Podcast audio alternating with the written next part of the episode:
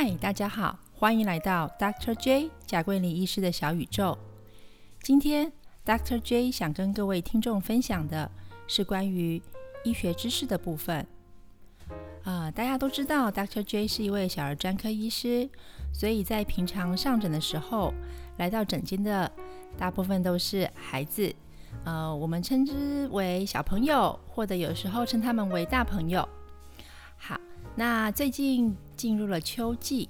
嗯，最常在我门诊看到的病患呢，嗯，比较多的除了感冒之外呢，就是肠胃型感冒。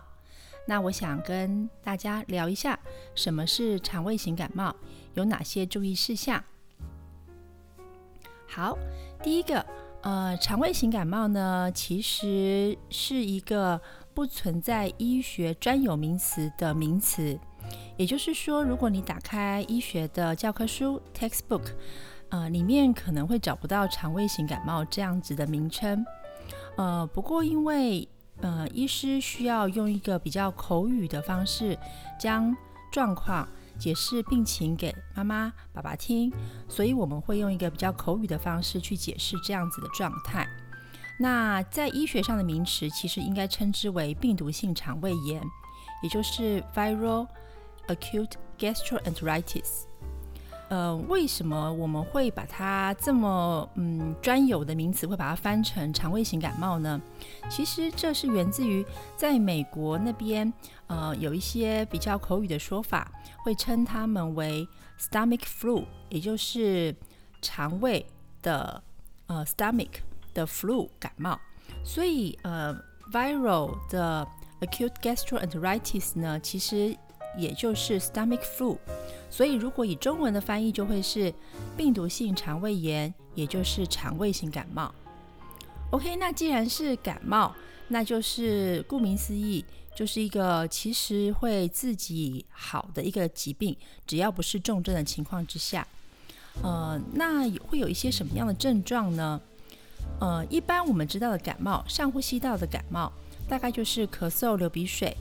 嗯，它是一种基本上是病毒侵犯我们的上呼吸道，也就是鼻腔、咽喉部的一个状态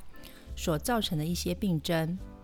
那肠胃型感冒呢？肠胃型感冒基本上是病毒从咽口进入到我们的身体里面，可是它没有造成非常明显，或者是有但是不多的一些上呼吸道症状，但是它的 target organ，它的主要呃，影响的器官呢，可能会是一些肠胃的部分，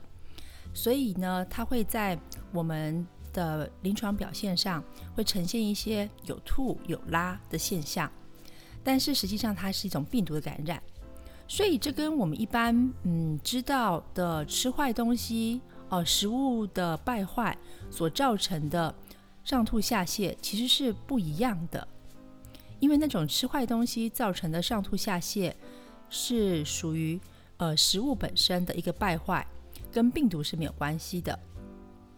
好，那肠胃型感冒呢？刚刚已经说过是经由病毒所造成的，所以呢，呃，这些病毒呢，它有可能经过粪口的接触，或者是手摸到一些污染过的食物或饮水，呃，或者是手接触到一些沾有病毒的器具器皿，都有可能被传染。因此呢，呃，如果被诊断成肠胃性感冒的话，会建议小朋友勤洗手是很重要的，这样他就可以避免传染给他身边的人。或者是爸爸妈妈如果有被诊断出肠胃型感冒的话，那爸爸妈妈勤洗手也是非常重要的。好，那到底有哪些种病毒会造成肠胃型感冒呢？其实还蛮多种病毒都可以造成肠胃型感冒的症状。比如说诺罗病毒 （Norovirus）、轮状病毒 （Rotavirus） 或者甚至于腺病毒 （Adenovirus）、呃，沙波病毒 （Sapovirus） 或者是星状病毒 （Astrovirus），这些都是有可能会造成肠胃型感冒的。OK，那再下来呢，我们要讨论到如果。呃，儿科医师诊断你的小朋友得到了肠胃型感冒，那比较好的治疗是什么呢？还有饮食的部分要注意到一些什么样的状况？呃，要跟爸爸妈妈说的是，其实肠胃型感冒是没有特效药的，因为是病毒感染，所以原则上儿科医师会给予孩子的是症状性治疗的药剂。呃，如果小朋友有吐的状况，那我们会希望孩子呢能够吃的食物尽量以清淡为主。呃，我常常都会喂教说，鸡蛋、牛奶、海鲜这三种食物，在肠胃型感冒的病人里面呢，会希望可以吃呃少或甚至于不要吃，因为这些食物其实在得到肠胃型感冒的病患当中，他的肠胃是不能吸收的。所以鸡蛋、牛奶、海鲜会希望小朋友们少吃，甚至于不要吃。那至于呕吐的部分呢？如果小朋友吐的状况、频率、次数还有量都很多的话，那可能会建议呃孩子呢先进食一小段时间，呃等到小朋友肠胃比较恢复之后，我们再给他吃一些流质的食物，比如说像白稀饭、白吐司这些就很建议。那稀饭的部分的话，嗯，我个人的临床经验呢，会建议是家长自己去熬出来的白粥，这样子其实小朋友喝那个粥之外，呃，在粥的上面会有一层盎那个台语叫盎的东西，其实对小朋友的肠胃修复是非常有帮助的。呃，再来呢，如果觉得小朋友吃白粥很不舍得的话，我会跟家长说，可以加一点点海苔酱。我觉得这样子呃有一点味道，对小朋友来讲也是 OK 的。那再来呢，就是如果他真的吐得比较严重，那就考虑要用针剂的方式去止吐，或者甚至于真的很严重的话，那就考虑要住院治疗，给予点滴的注射，呃，以避免小孩子。造成脱水的现象，呃，再来呢，就是小朋友拉肚子的状况。其实拉肚子这件事情呢，呃，我自己会跟家长喂教，就是说，如果频率次数还在嗯可以接受的范围之内，我们开的止泻剂就不会开到足量，不会开很强，因为多多少少我们希望小朋友能够把那些呃脏的。病毒啊，还有一些呃肠子的黏液呀，呃一些嗯比较肮脏的状况可以排泄出来。如果开比较强的止泻剂，其实都胀在肚子里面，对孩子来讲也不是特别好。所以呃止泻剂可以开，小朋友也可以吃，但是就是适量就好。再来就是讲到发烧的部分，呃有的时候得到肠胃型感冒，小朋友的确会有一些发烧的现象。那这时候家长其实都会蛮紧张的，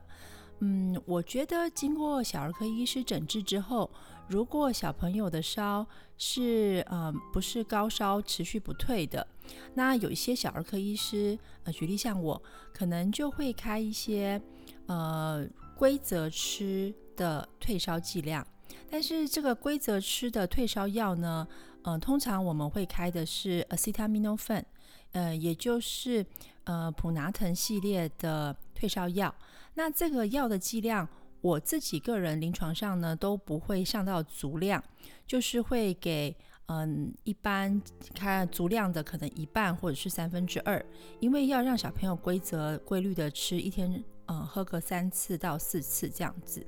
所以会建议就是说，呃小朋友的妈妈家长。呃，还是呢，规则的给小朋友喝这个没有到达足量的退烧药，它的效果，它的呃目的呢，其实是让小朋友不要呃忽然之间高烧起来，然后呃家长会很紧张，那半夜的时候呢，可能温度又高起来，那家长也会睡不好，小朋友也会一样睡不好，得不到很好的休息，所以规则吃退烧药。那如果规则吃退烧药之后，嗯，烧还是没有办法完全的压下来的话，这时候呢，可能儿科医师会另外再准备，呃，像伊普芬 （Ibuprofen） 之类的退烧药，或甚至于呃退烧塞剂，哦 v o r e n 十二点五 milligram 的塞剂，呃，都有可能。那这就是给家长们备着用的。呃，如果说规则吃退烧药都还是没有办法完全的把烧压制下来的话，那我们在需要的时候再加上呃 ibuprofen 的呃退烧药或者是 v o r e n 的塞剂，这些都是可以考虑的治疗。好，以上就是我今天跟各位听众分享关于肠胃型感冒的医学知识。如果你喜欢听我的节目，请帮我分享给你身边的好朋友，并帮我按下订阅，以及给予我五颗星的评价。那我们下次再见喽，拜拜。